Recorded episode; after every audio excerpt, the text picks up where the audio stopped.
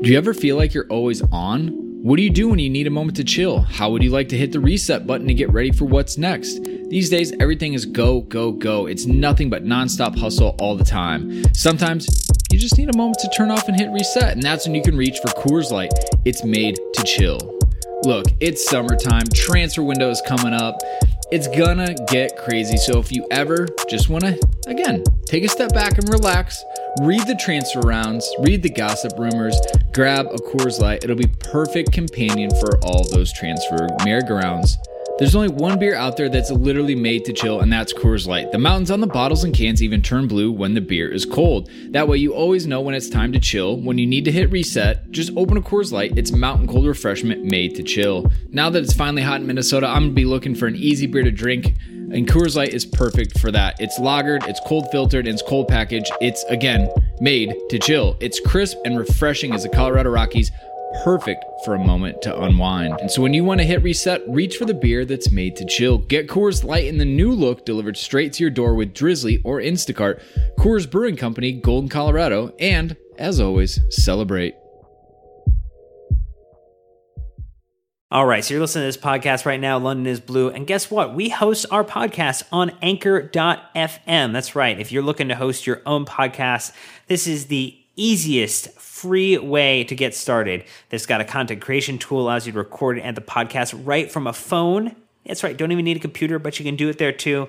They'll also help you distribute it, which is probably the most challenging part. You don't want to have to mess with that. They got you covered. You can get it right on a Spotify and Apple Podcasts, as well as any other place podcasts are found. And you know what? You can monetize it too. Make a little cash for sharing your great content with the world. It's everything you need to make a podcast all in one individual place. So you know what? Head over to your app store, download the Anchor app, or head to anchor.fm to get started if you're ready to launch your podcast and make it happen.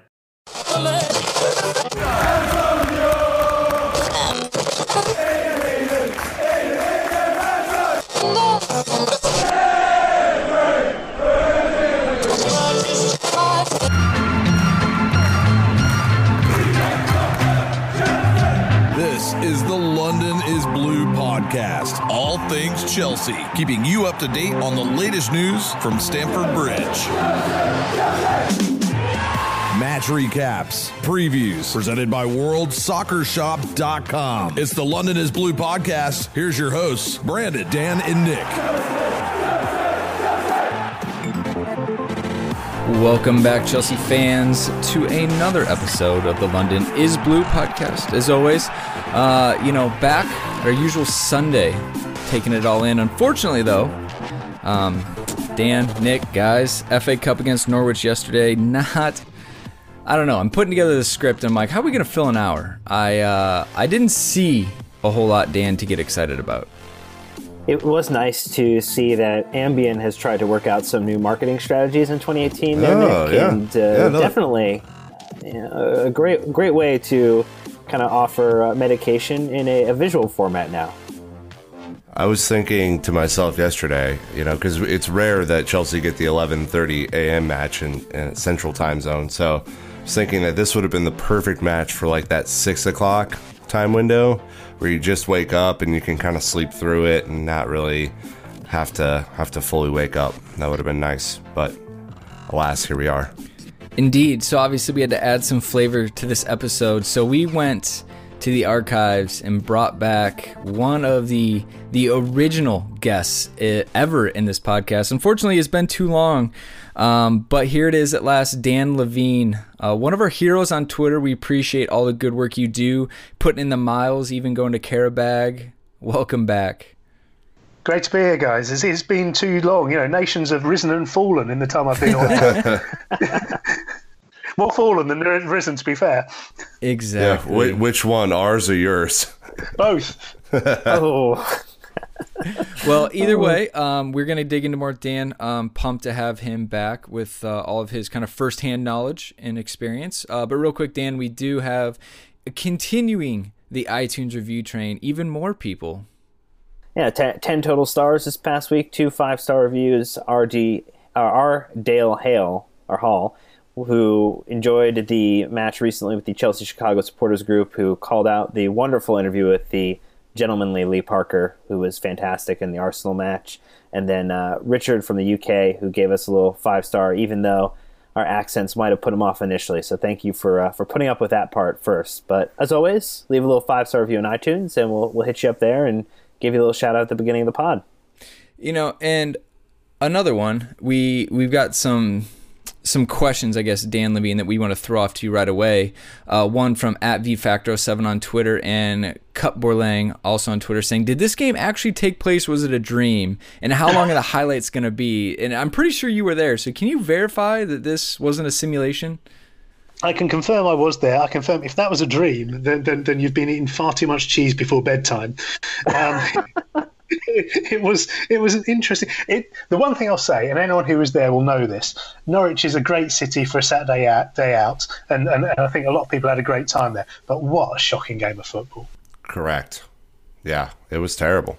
Well, I'm really looking forward to our match review that's coming up here in just a second. But uh, real quick, Nick, uh, we have some pretty exciting news for uh, our awesome listeners that have always been supportive, not only of us, but World Soccer Shop as well. Correct. So we've worked with World Soccer Shop, and and you know, much like other podcasts that you may listen to have this, we finally have a promo code. Dan, it is excellent. It's new. I'm going to let you read it out and and and tell the folks how they can save ten percent. Well, just like there's only one team in London with a European Cup, uh, there's only one code, London Pod, uh, because there's really no other teams in London worth mentioning. That is valid January 5th, 2018 through the 31st of March 2018, which is a 10% off store wide code. So you can use that to pick up any of your Chelsea gear, boots, and stuff that you need heading into the new year at worldsoccershop.com. Super Boom. excited to be able to bring this to you guys. Uh, make sure you go use it. And as always, Nick, we love it when they tweet out the pictures after they get it. Yeah, absolutely. Tag us, tag World Soccer Shop, show some love. Um, you know, it kind of helps helps every little bit. You know, just to prove that uh, that our fans are, are engaged, and you know, we love to see what you buy. So, uh, a lot of Azpilicueta jerseys, I'm sure, are coming in. Looking forward to that. But let's go ahead and roll into the match review right off the bat at Gary Hayes, another friend of the pod, journalist for Bleacher Report, saying, Good luck recapping that. And uh, and I'm told, according to our own Twitter account, Dan Levine, that you were bringing the Carabao to the podcast today. There is not enough Carabao in the world, I'm afraid, to keep us awake. And, and and you know you know my, my tolerance for Car- Carabao is fairly small, but uh, you know you could probably drink a, a tanker full of that and you'd still doze off. I, fi- I figured we would just get it in, in IV form and try to strap it in and see what happened. Please don't. Well, yeah, no. you know, Ugh. we'll, we'll go ahead and we're gonna do our we're gonna put our best foot forward. Usually these uh, the ones that there's not much else to go, we we kind of free lib a little bit more than usual, and it takes an interesting turn. So buckle in, all of our listeners. Uh, but anyways, as we've said, it is Norwich City uh, FA Cup match over at Carrow Road. It was this past Saturday, January sixth. You know, Blue zero, Canary zero. No score predictions. I actually think we had about negative three predictions correct because it was it was that bad. And I guess from I Eat Buffalo Wings on Instagram says trying to look for positives at this point. At least we didn't lose and no injuries. I mean that's scraping the bottom of the barrel, Nick, isn't it? At this point. yeah, like I, you know, I was trying to like put the put this match into any sort of perspective for myself because like. I, you know, we do we we podcast every week, and, and more often than not, we're talking about a win, right? And and so we kind of get accustomed to talking about you know good performances or like wow, you know, even though we drew today, Hazard was brilliant. Uh, there was just none of that. like it was, it was incredible. I was trying to like bring out some like sort of positive uh, nugget. Jeff Borzello told us told us on uh, a couple weeks ago that you know we were one of the more positive you know Chelsea accounts that that he follows. And man, I don't know if we're gonna be able to deliver today, Dan. Like it's gonna be pretty, it's gonna be pretty bad. You got to remember which Dan you're calling out too, because we were in a, a double dose of Dan this episode. Uh, the double Dan, I totally forgot about that. I'll, I'll say I'll say Dan Levine if I'm talking to uh, to our, our good friend Dan Levine. How about that Sounds like a deal. That's fair. deal?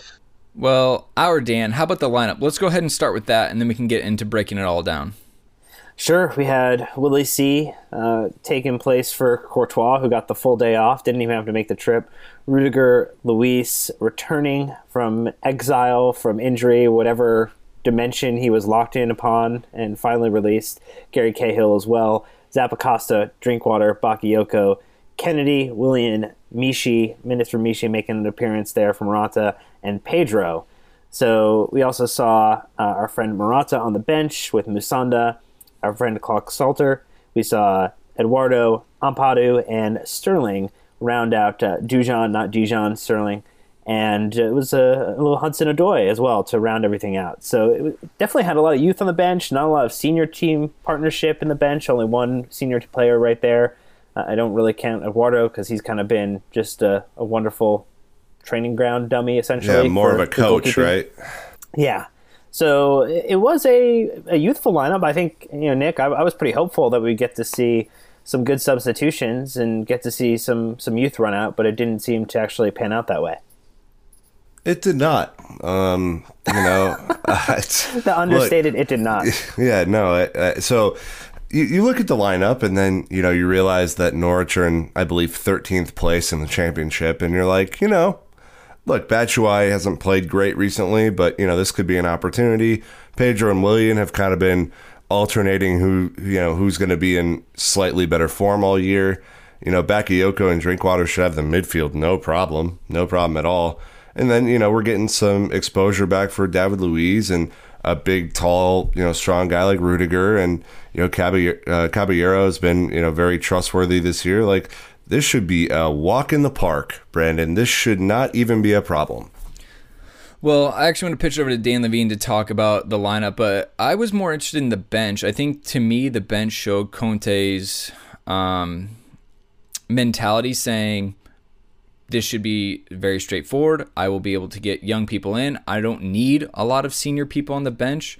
And it just didn't turn out to be the case that day, Dan Levine. So I guess what did you think when you saw it and kind of how it all played out? Yeah, it's, it's an interesting view on it. Um, uh, I think um, there was a bit of a statement actually in the bench. Um, you've got to remember, of course, we are in, now into a transfer window. Conte has been saying for a while that he wants extra men in his squad. Um, and I, I wonder, and he's been sending these messages for a while in that bench, whether he was saying, look, this is my thin squad. Um, at the same time, this was the FA Cup third round against a lower league team, and this is a lone, you know, very very rare chance for Conte to experiment a little bit and to mix things up and to give opportunities to players who don't get a chance. Yes, it should have been a walk in the park. I agree entirely, um, but you know, it's this this isn't as straightforward as saying um, th- this was uh, a throwaway type thing. You know, th- th- this was uh, an opportunity opportunity to waste to, to rest players, and uh, and it should have been a win, but of course it wasn't. You know, let's go ahead and just dig right into kind of the talking points because there were no goals, so that made my job a lot easier today uh, making the script. Uh, but the first one I said was n- were nine changes too many from Antonio Conte, and did Conte really have any choice to not rotate like he did. Um, because to me, this lineup should be capable of winning a Premier League match, let alone FA Cup third round against Norwich. Uh, yes, you are correct. um, look, I, I think he had to rotate. You know, the when we think back to the Arsenal match you know, that we just recapped on on Wednesday, that was a pretty manic affair. And I, you know, I want to hear Dan Levine's thoughts on this um, more than more than my own, but at the end of the day, like we had, uh, you know, a team that pretty much had to give everything against Arsenal to to get the draw. Um, that should have been a win. So, you know, I, I don't think that there was any any way with the you know kind of eight matches and 28 days coming up that he he couldn't take this opportunity. I mean, what do you think, Dan Levine? Of course. Yeah, yeah. I, I, think the players certainly would have been pretty knackered coming off that game at Arsenal. It was it was full on from start to finish.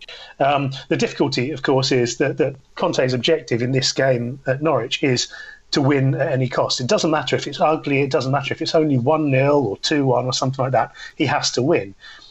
By getting a draw, it's almost the worst possible result because that fixture congestion has now got a whole lot worse there's another game in there. Um, so it is a bit of a disaster, really. Um, but you know, Chelsea is still in the cup, and you know they'll they'll take that over Arsenal's position, having just gone out to, to Nottingham Forest. Well, we had a question from Mark on Facebook saying that since Hazard was unavailable, at least having Cesc and Alonso should have been available on the bench. Um, obviously, hindsight's twenty twenty. But do you guys think that a couple of first team players with Morata should have been available to bring on just in case? And saying kind of same thing from Aldemaro. Um, so Dan, coming to you, is they're saying when the 13th club in the championship table keeps us scoreless, is it time for a change? Since we can't change players, which actually we can right now, as we mentioned, transfer window. Uh, can we change formation or player movement on the pitch? So again you know, hindsight's twenty twenty. Should we, with the 13th team in the league, needed senior players on the bench? And how do we freshen things up if we can only muster a nil-nil draw against a championship side right now? Wow, it's, it's quite the condemnation of what transpired over 90 minutes of, you know, a, a fruitless match for for Chelsea, a great result uh, for Norwich, and ultimately, you know, puts us in, I think as Dan Levy mentioned, a pretty terrible fixture situation, which we were trying to avoid. I mean, what what would you do? Would you move into a back four, which means that you would then have in that moment, uh, you know, like Kennedy coming back into the fourth you know, in position. You could have brought, um, you know, JCS out, and he could have potentially been an option to go into a back four, which would have given you one more attacker up top if you wanted to go into like a four-two-four. So I mean, there were options available. You could have also then brought on like um, you know Hudson-Odoi.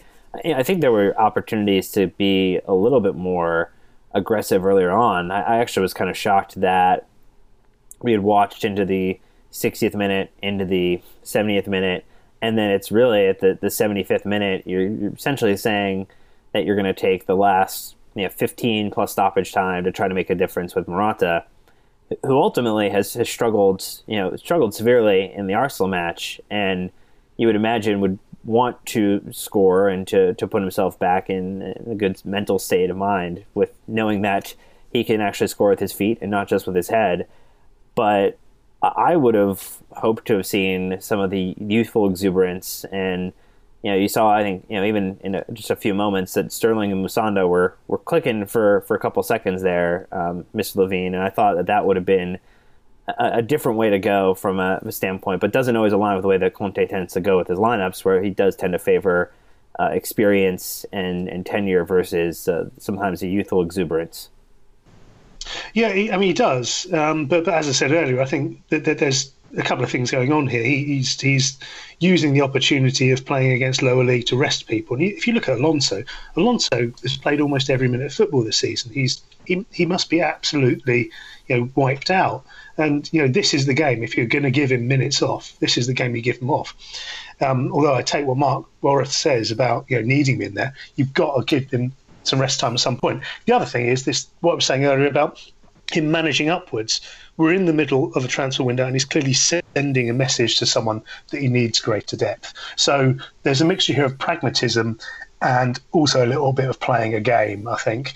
Uh, and it's backfired a little bit, a little bit, unfortunately.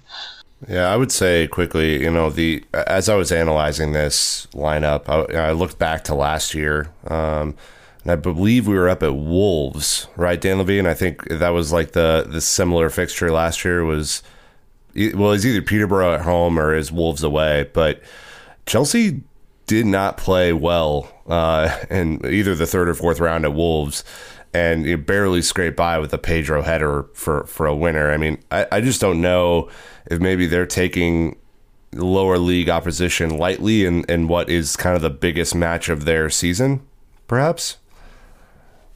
Maybe there's a bit of that. Um, I mean, this is this is we like to talk. It's, it's, it's the old um, cliche, isn't it? It's the glamour of the FA Cup that, that you do get teams from the lower leagues who are able to play against these um, highly paid celebrities from, from the Premier League, and they up their game.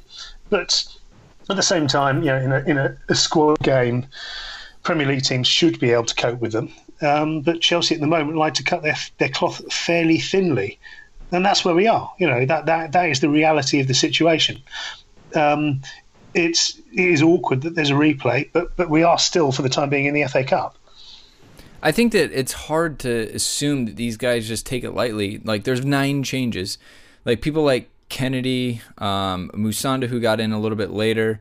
Uh, but even Zappacosta has said inconsistent time. Drinkwater Bakayoko, especially Michy. Even Rudiger hasn't been in all in all the time.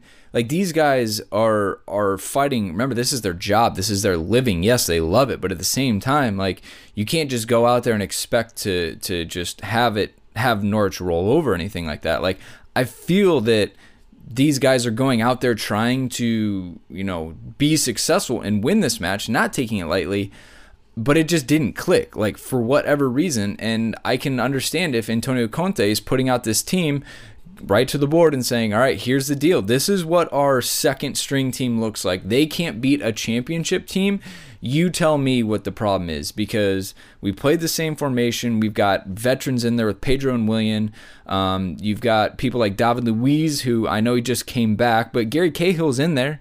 Like, I'm not seeing too many holes in this team of experience that shouldn't, at any other day, been able to go out and beat a Premier League team, let alone a championship. So, maybe we are just wearing the blue tinted glasses a little too much and assuming putting too much trust in these guys because um, I don't know what Conte is going to do for the next for the for the replay specifically. If he's going to go out with the strongest lineup and or you know try to continue on to this competition or say, look, this is our second string competition like the League Cup. You guys either sink or swim, and it's on you. So I don't know. Well, and I, I would I would quickly say too, like I agree with that. I think it might be about priority, um, Dan Dormer. You know, when you when you look at knowing that Barcelona looms large in a month, and that in between that we have City and United and another uh, frivolous match as well, and then you have the League Cup against Arsenal, which is just going to be awful to deal with in the middle of all this, and then you have the FA Cup replays.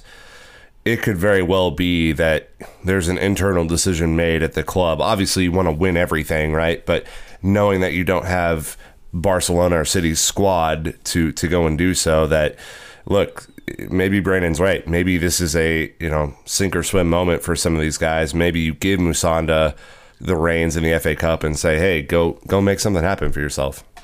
And it all ends up depending upon what happens with the the transfers and seeing if there's any other players that come in or leave, because ultimately that will make a, a big decision too. And we'll have to decide, you know, is Musonda going to get enough minutes? Between not just in January, but in February through the remainder of the season to to justify being here or going someplace where he can really truly grow and progress. And I think that's another piece to kind of think about too. Is that you know we we look at this squad now, and even though you know Antonio Conte is saying that you know that unless people are coming in, like there are not people going to be leaving. But then also we'll speak to how he doesn't control the the transfer activity. So I think there's some variability here about you know who might be available or not might be you know may not be available to be that fix or be that solution as we kind of get into a very again heavy convec- you know fixture congestion at the end of January here. Well, we'll have to see kind of what happens. I know uh, we had a tweet from our friends over at Carefree Blues Pod uh, asking about David Luiz specifically. Um, so, just real quick, they say, did the 2018 David Luiz swap places with 2013 David Luiz, or was he, or was he just really, really, really, really, really rusty? I mean, I think that you can give him some sort of benefit of the doubt, Dan Levine, since he's been out for a really long time. Yeah, I, I think you've, you've, got to do that, and particularly for a defender, it takes a while to get back into your mojo. You need to, you know, it's, a, it's not like something that runs on instinct, like a winger position or a forward position does. You need to be drilled down into the way that the system works, and so mistakes are inevitable if you're just coming back. But he was very, very rusty, and I thought on a yellow card when he shoved over, I can't remember who it was, I think it was Murphy from Norwich, uh, yeah. uh, right in front of the referee, and he could easily have got a second yellow card at that stage, I might have liked to see uh, Jake Clarke-Salter come on instead of him. Um, Conte didn't really use his full subs. He, you know, bring on Dujon Sterling in the 89th minute. He could have spent a sub there, and uh, you know, it was just a bit of a shame um, that, that, it didn't happen because he he, he wasn't really um, up to the, the rigors of the game. I don't think. Was it surprising, Dan Levine, that he played, considering all of the kind of uh, comments around his future and you know possible transfer in January? Well, Conte said he was gonna play. You know, he, he was made very very clear. I, there may be a certain amount of um, shop window in this. Um, bear in mind that he's effectively said that that Luiz can go this January. Um, Luiz, though, he's also said for, for several weeks has been injured. Whether or not we believe that, I don't know. Um, so why would anyone buy a player that's been injured all these weeks? So you know, there's there's a bit of business dealing there, I think, and you know maybe an invitation for a bid. I mean, Chelsea buys injured players. Isn't that normal? Yep. Yeah, good point. Good point. All right. Well, let us know what you guys think about David Luiz, especially. Um, there's a lot of rumors, even you know, in some of the tabloids that are harder to always trust, but essentially that Chelsea even open to a loan move at this point for David Luiz if that's what he wants. So uh, we'll kind of have to keep an eye on that and see how it goes, which is just crazy because 12 months ago we were saying future captain, heart of this team, and and I don't know, it's it's changed very quickly uh, for him. So. Uh, the next one I want to bring up is uh, along lines of the tweet we got from at DRC263305 saying, How about those minutes for Michy? And unfortunately, I feel terrible saying this, but I think it might actually be best for if Michy leaves, even if it's on loan. He just he needs something. I think that this isn't a good setting for him, Dan Dormer. I don't think it's a good situation between him and Conte and his lack of playing. And when he gets in, I feel like he's not trusted and is a forward. Uh, actually, for most players, that's a really big thing. And so I just think that for both parties, like Michy just needs to go to a different environment, freshen up, and go somewhere, even if it's down a step, you know, potentially uh, to to get his swagger back. He he certainly has lost some of it, and it, it's quite unfortunate given how much of a fan favorite he is for uh, the the West Brom goal last season, for a couple substitute appearances where he's you know put in some some wonderful moments, but a good preseason. For, yeah, but preseason, and then also his his social presence is I think usually the overriding reason why people love him to almost a fault. But at this point, part, partially due to some service too yesterday, I, I, think was you made it more frustrating for him than not. But you would, would hope that someone who's going to be potentially leading the line or even as a backup striker for a Premier League side, uh, especially one that's you know, in the top four, that's in the Champions League, should be able to uh, terrorize uh, a, a, championship side a little bit more regularly. And I think that was where you were hoping to see something spark. And the spark really never lasted uh, to too long before it fizzled out there, Nick. Yeah, look, one, he had no service yesterday. And I think even you know, even the hardest critic of Michy could say that there was just not a whole lot going on up front for Chelsea. You know, I expected Pedro and Willian to run the show yesterday they didn't. Uh, you know, Willian had like a 20 minute spell uh, that I can remember where he was pretty decent and was, you know, dribbling past people, but otherwise he had a pretty average day. Pedro was even worse. Uh, you know, so for a guy like him who who feeds off of those, you know, kind of poacher opportunities, there was none of that for him. Uh, second point would be, and I, I was with the uh, the KC Blues yesterday.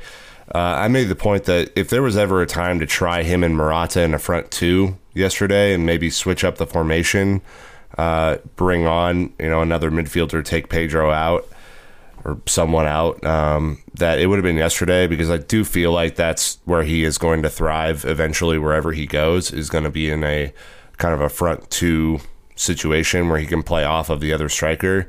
Um, not saying that would have changed anything yesterday, but it certainly would have been uh, one of those few opportunities where we have both of them in trying to make a goal happen. So, you know, whether that, you know, whether or not the scenario Dan Levine is that he goes on loan or, or just goes, period, you know, I think the guy needs something else. Yeah, I'd agree. Yeah, and in fact, I'd probably go further than you. I, would say he has to go, um, and and I say that not out of any malice towards Michy, but because I want to see him succeed. Um, I think he ideally has to go on loan because I'd like to see Michy be a good Chelsea player in the future, and he clearly needs to get regular football. The other things he lacks at the moment, and these are things that will rile Conte, are attention to detail, uh, sort of concentration and focus. And I think that's something that he has in common with David Luiz, and maybe explains why both both of them are really uh, not trusted. And yes, yeah, well, Bakayoko is, is, though, getting the game minutes, but the pair of those two are not trusted by Conte, I think, for that reason, because they're not seen as serious, hardworking, and training sort of figures. They're both guys who have obvious natural flair, but it doesn't fit in with the very, very drilled version of Chelsea that Conte has brought in. Um, Conte won't be at Chelsea forever. He may not even be here next season. And that's why I think you know Chelsea need to think about sending Batshuayi on loan and uh, maybe parking him for the longer term. I think another thing is if uh, you know Chelsea don't want to play a two striker system, then that that's something they have to assess as well. Because if that's the only way that Michy can be successful, uh, that's going to be a, a, big uphill uh, battle for him. But we'll kind well, of see. I, and I'm I'm not saying you change the whole system for Michy, right? Because that would be stupid. But I, I, I just personally think after seeing him and Diego last year, uh, that it that it's the best way for him to contribute. Sure, and, and that's what I'm saying. Like that means even fewer chances because Chelsea aren't going to do that. Because um, when we two, do play the two striker system, it's really Hazard plus a striker. Um, so I, I, agree right there. It's just like even more reason why um, you know he needs a different environment. So um, all right, well uh, I got nothing else for this match because nothing else happened. So how about we go ahead and touch on Ross Barkley signing, eh? Uh, we haven't done uh, any recap really since it's happened. So first off, for each of you, starting with Nick, uh, do you like this signing, and where do you think he'll slot in when he's fit? So uh, I looked back in our archive a little bit um, into a uh, a tweet that I put out, um, or or that Dan put out, either one of us uh, whether or not we would like, to, you know, and this was back in August when we were looking to potentially sign uh, Senior Barkley, uh, and it basically went, you know, if if Barkley signed, would you be excited about that? Fifty one percent said yes. Something like twelve percent said meh. Uh, you know, 16% said no, and then the rest said uh, uh, Nate Chalobah didn't die for this. So, um, and, and, to, and to be fair, I'm still on on on team uh, Chalobah on that uh, on that poll. So, look, I, I I think it's you know it's a weird one. You know, I don't really know where he fits in, uh, considering that you know Drinkwater's barely played. Uh, you know, so you know it, it's a little confusing. I don't know, you know, considering the two formations that we primarily alternate between, you know, where he's kind of best position is. I don't know if he's going to be healthy. You know, I, I, think there are just a ton of variables. You can see some very clear talent there, Dan Levine, that that makes uh, the the prospect of a 15 million pound player uh, like Barkley um, very interesting. But it's it's going to be intriguing how Conte drills him in.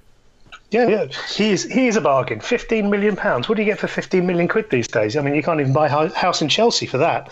Um, but he's a player who is um, versatile. He can play in central midfield. He can play in attacking midfield. He's looked good in both for Everton. He's only twenty four.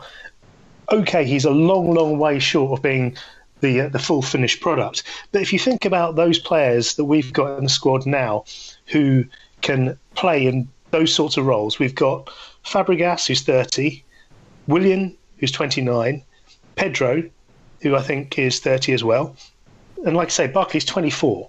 Um, he's been signed for 15 million. He's been put on a five and a half year contract.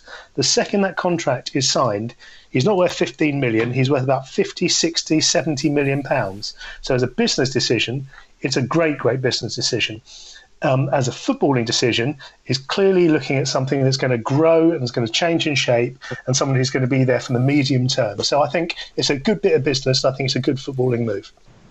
Dan Dormer, I mean, is I guess where do you stand on the uh, the Ross Barkley situation? And we can kind of get into a little bit later of like kind of the weirdness of him getting seems like such a good deal. I mean, to the point where the the mayor of Liverpool has injected himself into this controversy. I, I, will say, quite wonderful that we've been able to rile up the Everton supporters, the mayor of Liverpool, uh, all because this transfer that was supposed to go through at the beginning of the season went forward in time, and Ross Barkley somehow saved Chelsea about twenty million pounds, which is uh, is quite wonderful. Typically, that's that's not how the uh, the club tends to operate, but it has worked out quite nicely. So I think it ends up being a good move. I think where some of the frustration may may come from is that you have Loftus Cheek, who's you know playing for Crystal Palace right now, who's getting regular minutes. I think you see some of the longer term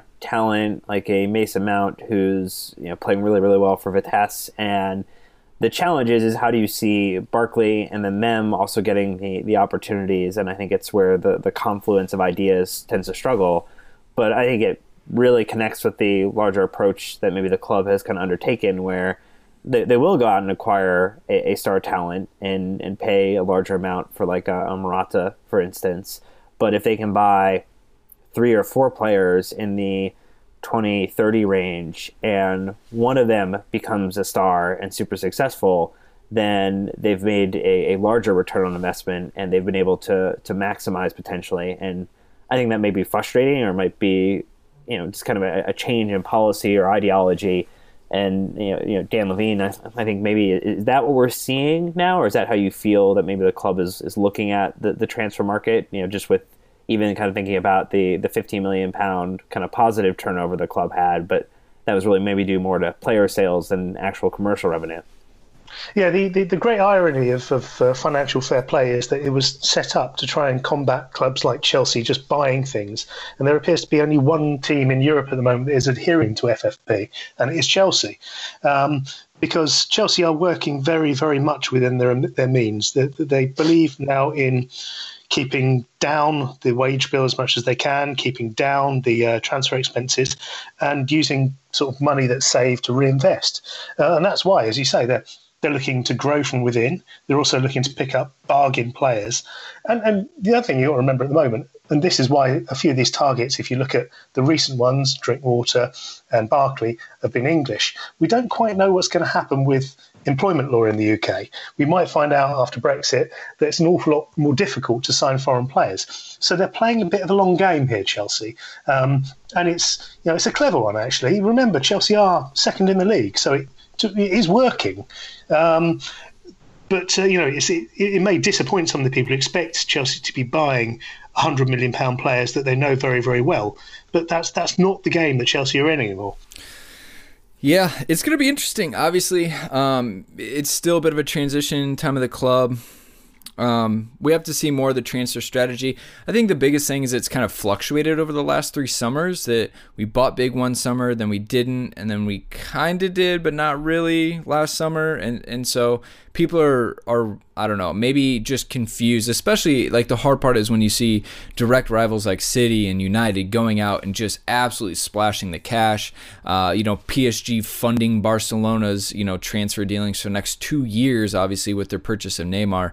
It's just. Uh, you know, we're not in that situation. And the only way Chelsea would be totally flush with free spending cash is if you sell Eden Hazard and Thibaut Courtois and I don't think any of us want, at least not if you're in your right mind, personally. So, um, yeah, we'll kind of have to see how it goes. I, you know, trusting the process is always hard as a fan because we're on the outside, right? So, um, we're gonna just have to be patient, which is nothing like what we want to do. So, well, look, uh, and if we're talking about transfers, Ross Barkley doesn't fix our two major needs at all right now, uh, which are left wing back and striker, in whatever order you deem those to be in. So uh, you know, it, it's a little, you know, I think it's a little confusing that he was the first one signed, but maybe that was just out of pure convenience because they knew in August that it was just going to happen in January.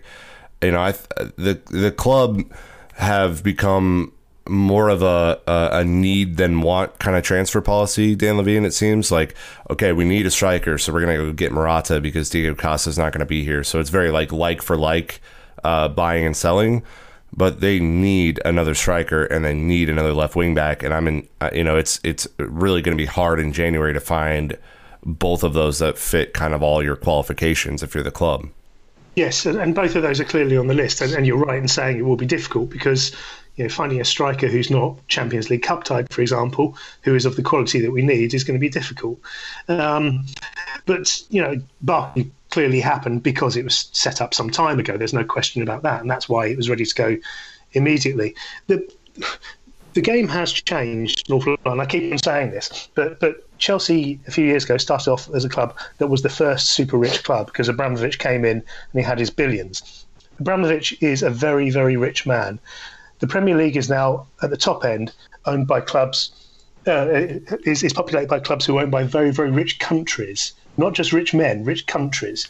And Chelsea can't compete at all. So they are playing a game that is, you know, more austere. You know, they're, they're being very, very careful with their money and, and we're going to see this for quite some time. I'll just say one other thing that was picked up on before about Hazard um, and how he might be um, potentially, although we don't want it, the answer to our financial woes. At the moment, Eden Hazard is on 18 months worth of contract. Coutinho was signed by Barcelona today, yesterday, whatever, for 150 million on four and a half years worth of contract. Hazard at the moment, if we sold him together to tomorrow, would only be worth about 50 million, I'm afraid. Seriously? You think that? Seriously, because the value of the contract is what d- defines the value of the deal. And there's only 18 months left. This is why Chelsea are so desperate to get Hazard to sign a new deal. If you've only got 18 months worth of contract left, then you are you are ripe for the picking because people know, as we've just done with Barkley at Everton, in six months, a year's time, a year and a half's time, you'll get him for nothing. Dang, that's nuts to think about. I mean, it makes sense when you look at these other contracts and things, but that's a punch in the gut right there. All right. Well, um, yeah, I think that Bar- Barkley could also solve potentially the Bakayoko not scoring problem that we have as well. So uh, we'll see. Let's let him get fit. I mean, look, Drinkwater surprised at least myself and I think a few others out there. Uh, he was considered a shrewd signing, but he's overperformed in my book. So hopefully Barkley can do the same thing. You know, he's in a team with better players, uh, hopefully better staff, and uh, a better system around him. So um, we'll see how it goes. Interesting uh, kind of question here, Dan, from Instagram, uh, from Neil Fisher. What, what's going on here? So it was asking if we would rather watch the match again or a Nicolas Cage movie, and yeah, there, there have been some some terrible movies in the Nicolas Cage lexicon. Uh, the the Ghost Rider movie, uh, the Wicker Man remake. Wait, wait, you didn't like Ghost Rider? Because I thought No, it was, no. I thought it was brilliant. The bees, the bees. Um, but I, I will say that I immediately thought of Face Off, which is one really good Nicolas Face Off Cage is movie. a is a classic. Come on. and then uh, It's- someone else did follow up with Gone in 60 Seconds, which I think is, is, is serviceable Yeah. as a popcorn Decent. flick. Sure. Yeah. So, uh, uh, could you guys think of any other Nicolas Cage movies? We'd, I, I probably would generally accept a Nicolas Cage movie, at least for the humor level, over I- this match again in 90 minutes. Look, when I was in high school, National Treasure was just a Oh, yeah. delight of a movie. Um, I would watch that. Uh, I know my friend Joe will make fun of me for, for liking that movie, but you know what? It's fine. You know, cra- crazy Nicolas Cage face. Fair enough. You know, probably probably more entertaining than like the slow mo pan shots that Fox did yesterday on Antonio Conte after we missed opportunity after opportunity. So Can, can, I, can I just say I've watched a lot of Checkatrade Trophy football, derided as it is in the last couple of seasons, and it's all been pretty grim, but none of it has been as bad as Con Air was. oh, Well, there we go. I feel like that's the answer to this question. Um, hey, Dan Levine, when do we think this match is going to be replayed? Uh, the match is going to be replayed a week on Tuesday, subject to TV involvement, and frankly, nobody watching on TV wants to see another 90 minutes of that. Yeah, I think Chelsea are going to get bumped from all future FA Cup TV fixtures. yeah, yikes. Um, all right. Well, another one for you, uh, Mr. Dan Levine, is uh, on ticket prices. So Chad from the Twin City Blues uh, brought this to our attention right before we pressed record and says that there's been a lot of talk on Chelsea Twitter uh, about this. Yeah, hi Chad. Um, looking forward to meeting up with you when you come over next um, in the next couple of months.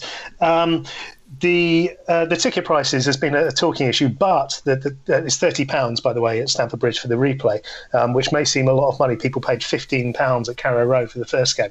The issue is though. Um, the, the ticket prices for FA Cup games are decided at the beginning of the season, and it is thirty pounds across the board. Um, that doesn't matter whether you're paying Norwich in a replay or whether you're playing Manchester United. The other thing we should say in the FA Cup is that gate receipts are split 50-50 uniquely between the two clubs. This doesn't happen in the Premier League. So Norwich City in the lower league will actually pick up a decent payday from 40,000 people watching them at 30 pounds a head. So although it's we're going to have to dig deep for it, um, I'm afraid that's the rules. Hmm. Yeah, I mean, it, and that's what you do here, right? Like when League One or even League Two teams get to play a Premier League match. Like who played Arsenal a few years ago? Um, Bradford, right? Wasn't it Bradford City or Bradford beat us in the FA Cup, of no, course. the Oh. Piegate. oh, who was that? Was that Crawley Town? Well, either way, right? Like just that one fixture paid like their entire club's like wages and salaries for a season. Like that's the that's how big of like a boost it can be for some of these teams. But I mean, Norwich, I I've been watching the Premier League. I mean, they're a Premier League team, you know, not that long ago, and so um, it'll be it'll be obviously interesting to see. But you know, th- I think. Do you think that part of these like ticket structure and things are why people maybe are less excited about the FA Cup now than what they used to be, or does that even affect the fans? Yeah, could I just pick that up? Yes, I, I think that's a little bit of a part of it. People, the, the FA Cup has been very, very devalued, unfortunately. Um, I think for, for supporters of a certain age, it's still got that glory because we remember the days when you know, we, we literally dreamed that Chelsea might win an FA Cup. And Chelsea didn't win anything from sort of 1970 until 1997 apart from you know the, the if you're you've got a spotters badge, the full members cup or the Zenith Data Systems Cup, um, and so this was something that people lived for. In '97, when we won our first FA Cup for a generation, I, it was the, honestly at the time the greatest day of my life. Um, and I never thought we'd win anything else. Unfortunately, the, the sheen has gone from it a little since, um, and so that's why people feel a little bit aggrieved about paying that sort of money. But it is a great competition. You know, if we if we do get to the final, uh, you know, hopefully we do. You know, it will be a great day out at Wembley. All right. Well, Dan Dormer, let's go ahead and roll this one all the way up with our man of the match poll. But this should be a pretty straightforward, quick in, quick out. Yeah, not not a whole lot to to reward, and uh, we get with four options: uh, away supporters, Rudiger, Willian, and Zappacosta. And uh, no surprise, away supporters seventy percent ran away with it, given their quite vocal stance throughout the entirety of the match, and uh, we could hear you all um, quite well throughout the entirety of the television broadcast. Well played, as always. Uh, made it sound like a home match from us around the world. So uh, fair play to you, as always. Awesome group that goes. So with that being said, um, our quick message we essentially want to say is to remind you that uh, let's see, Dan Dormer, if someone maybe wants a new Ross Barkley number eight kit, where should they be going? Yeah, they would head over to worldsoccershop.com. And like we talked about earlier in the show, we do have the 10% off store wide coupon valid January 5th through March 31st of 2018. Just use London Pod, one word, and get 10% off that number eight. Awesome. Easy enough. Uh, but now, for social media questions, I feel like this topic is going to dominate a lot of this, obviously. But um, who titled this Clown Gate? Is that the is that the media? Is that Twitter? Is that just you, Dan? That's the name I've been seeing, so I, I, I just I just rolled with it. All right. Well, The people, the people have spoken, and it's Clowngate. all right. That's apparently. Well, Dormer, my man, like lead us into this one. Well, uh, uh, former Chelsea uh, legendary manager, current legendary Chelsea manager uh, have gone head to head, blow to blow, verbal barb for verbal barb over the uh, the past little bit here. And it definitely goes back further than uh, than this January. But uh, Mourinho did drop the line saying that he didn't need to behave like a clown to show that he was passionate during the games. Uh, really kind of targeted at you know the Conte Klopp individuals. Uh, but then, you know, when asked about it, you know, Conte comes back saying that uh, you know maybe some people have dementia. Uh, to which point, Mourinho comes back with uh, the max match fixing, and that he's never going to be caught up in that type of scandal. And then Conte comes back and you know kind of talks about how you know maybe that uh, if you have to do something like deride other people, that you might be a little man. Um, it, it's it's been Right. quite quite the whirlwind of Yeah. back and forth. And you know, Dan and Levine, as you've kind of been covering this, how, how has it been from the media perspective? Of you know, it's definitely great great for selling a, a couple headlines, but the, the media narrative is must must have been very interesting. Yeah, it's, it's extraordinary, really. We've had these spats before. If you think about sort of uh, Mourinho and, and Wenger, and then going back even further to Ferguson and Keegan, this this is quite explosive. Um, and a part of me thought, you know, surely, hang on, we've got a dead title race. Is somebody trying to sell TV rights here? You know, do, does someone want to get something interesting going on in the Premier League? Is this why are we going to be ask, asking for these guys to strip to the waist and do some white collar boxing for, for you know for nine ninety nine on pay per view? Is this uh, going to be? Uh, is this what it's all about? Is, is it cynical? But no, they really don't like each other. Um, and watching Conte talk about this in his post match press conference at Norwich. He was very, very calm. He was very, very measured, but he was very, very certain that he didn't like the man he was talking about. Um, and this has got very, very personal. The stuff about match fixing, by the way, um, Conte was not banned for match fixing. He was banned for failing to report an allegation of it. And by the way, also, he was cleared on appeal. Um, and he was very, very keen to point that out as well that this is not true. And this is why he reverted. He stopped using the thing about senile dementia, you know, which is, you know, maybe a little bit disrespectful to, to people who suffer that. Um, because you know it's, it's a, a, proper, obviously a mental health issue, um, and he's now talking about amnesia instead in in Mourinho. Uh. But he's also bringing other people into this. He's making this about more than just um, himself because he mentioned Ranieri, mm-hmm. which was interesting. Ranieri is a very, very good friend of Conte's. They are very, very close indeed. And he was scathing of Mourinho, saying that Ranieri couldn't speak English. And then when Ranieri got the sack from Leicester, wearing his name on the back of his shirt and saying it was a great disgrace, he literally, during that press conference at Carrow Road, pointed towards Mourinho and said, This man is fake. And the gloves are off. You know, this is going to get a lot worse before it gets better, I think.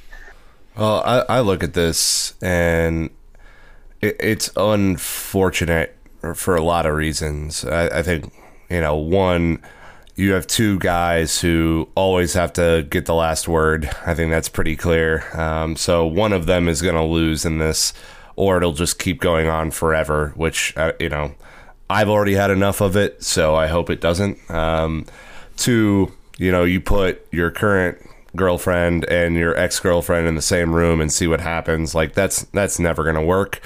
Um, and and three, it I don't know, like.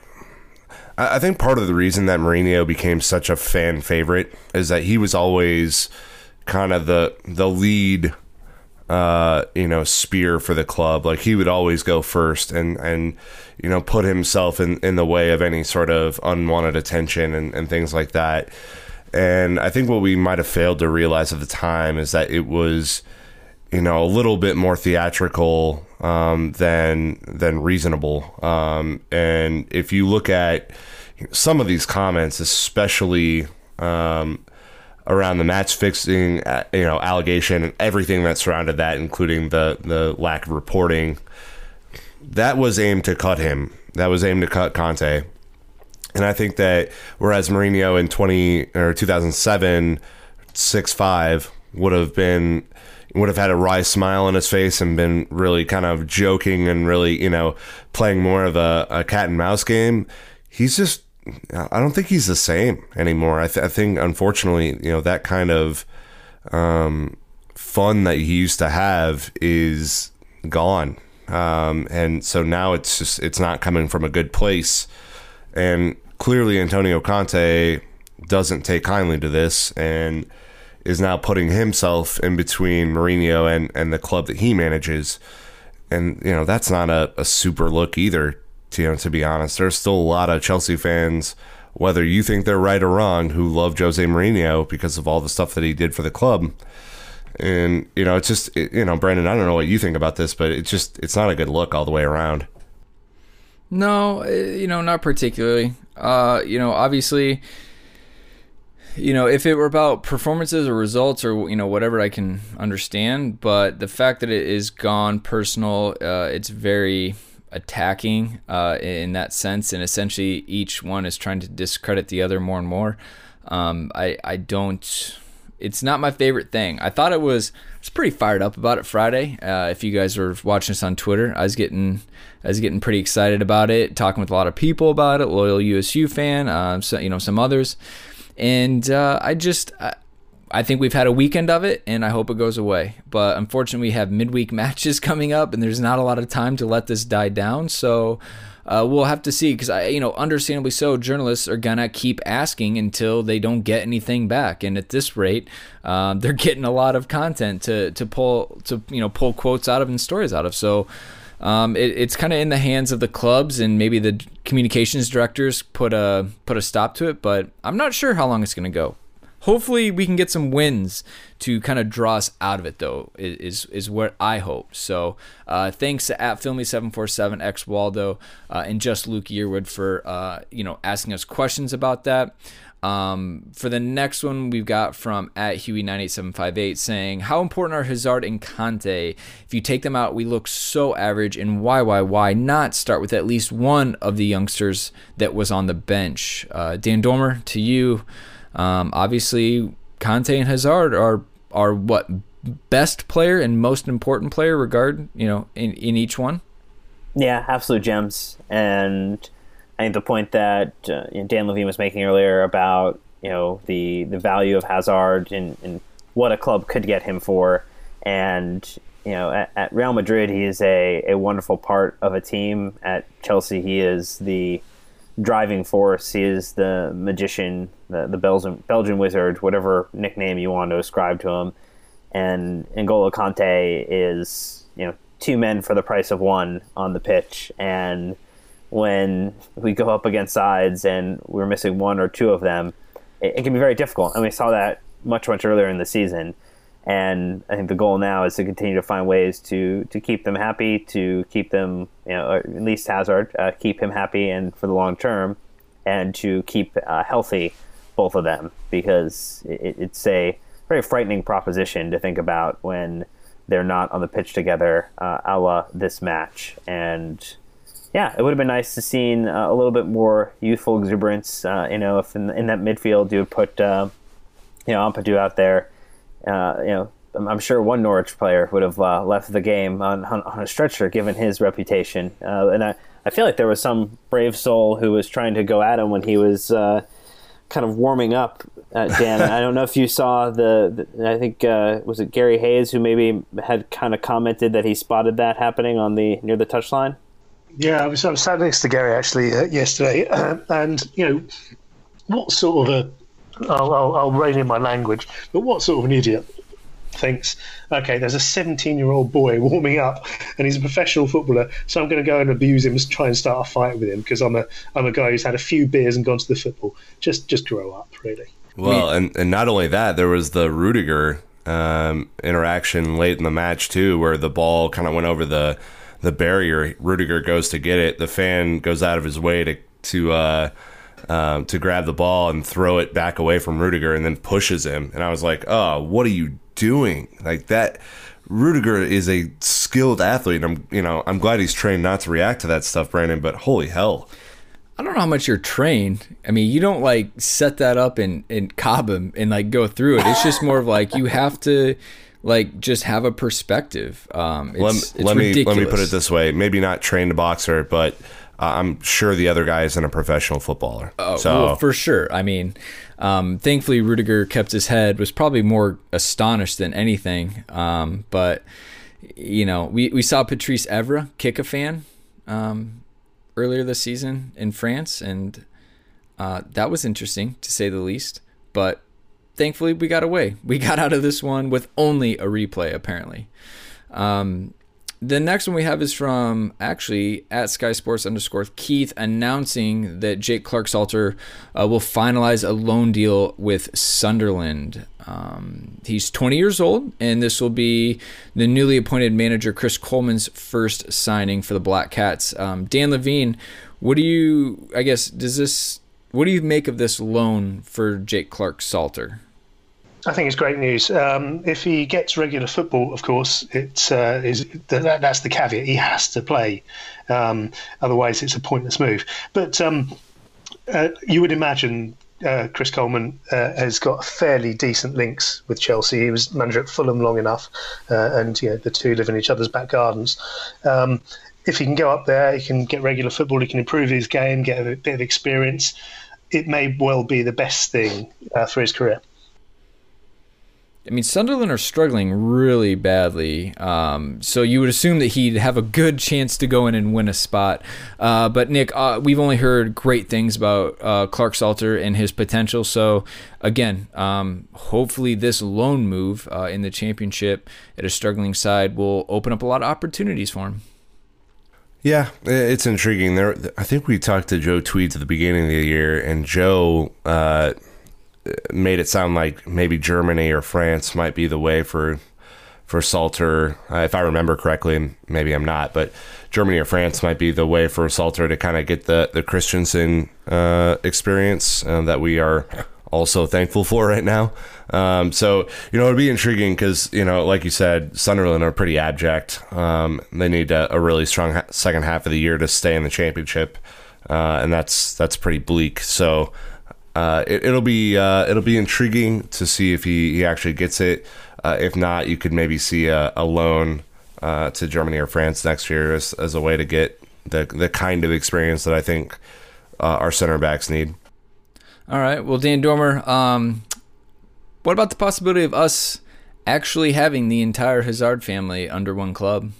Yeah, it, it was uh, something that would have been easier to do back when, when Thorgan Hazard was uh, you know under contract with Chelsea and just on loan to Mönchengladbach. But uh, the the Blid uh, rumors um, being that uh, Chelsea may go back in for, for Thorgan, who's actually played uh, you know very well for the club, both in, in scoring and assisting. So as a an out wide player, he, he's done very well for them. So it'd be interesting to see and you know, I, I think you know Kylian Hazard was brought in uh, earlier in the season, and it, it, seems like it, it may be something as a way of you know finding ways to kind of keep Hazard rooted.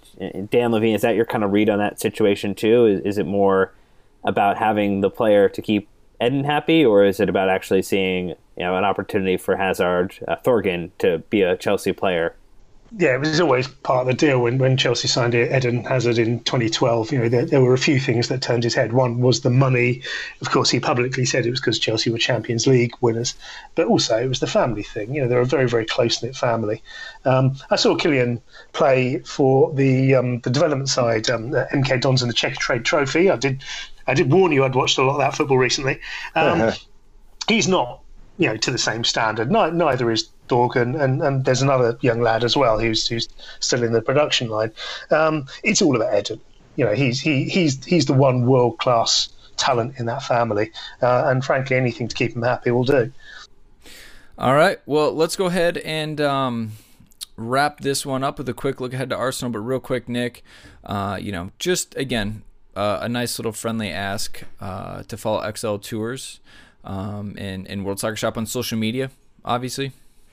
Correct. Yeah. So you know that we're going over to uh, to London at the end of March. We're gonna watch the Spurs match, um, and uh, very excited about that. Uh, probably see Dan Levine again. Hopefully, uh, make make that happen. Uh, yeah, yeah. So beers again. Uh, so if you're interested in this, definitely follow us. follow XL Tours. Follow World Soccer Shop. It's kind of an entire package deal that we're putting together, and we think it's going to be quite the experience, Dan Dormer yeah, I think it'd be amazing. So you can follow them uh, at World Soccer Shop uh, for the most part. Uh, I think on Twitter they do have to drop the O, and then uh, at XL Sports Tours on uh, social platforms. All right. Well, just briefly, uh, we will be playing Arsenal again already. It's the League Cup semifinals. It will be at Stamford Bridge this coming Wednesday, January 10th. Again, a quick turn around. Uh, it's weird having to play them again so soon, um, you know, but with the lack of ability in the Chelsea second string lineup, um, Nick, do you think that Conte uh, feels that he has to put out his strongest lineup for this one or continue his, I, what I would say, heavy rotations?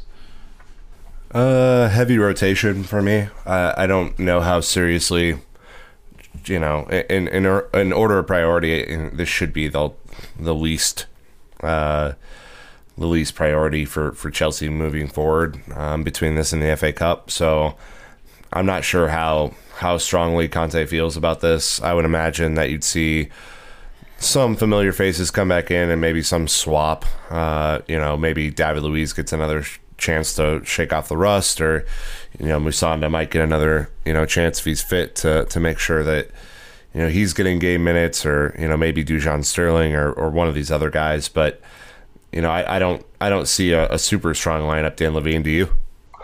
No, well, not especially because I think Arsene Wenger will rotate as well. He'll have to, um, and that will be the case in both of the games.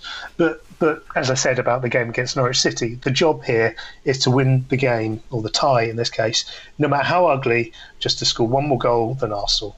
Chelsea do that, everyone will be happy. All right, Dan Dormer, uh, what's your take on this one? Let's go ahead and uh, put the bow on it. Well, I think they should follow suit of the Chelsea ladies who won against Arsenal 3 2 today and Yes. uh, try to make it a, a winning moment versus versus a draw. And so, uh, good uh, good form of inspiration there. Good credit to Emma Hayes and the ladies, too, who are, are playing uh, full on football right now and doing phenomenal work. So, good, good maybe inspiration to, to the first team there. All right. Well, again, uh, get your midweek appointments scheduled if you need to. Uh, make arrangements.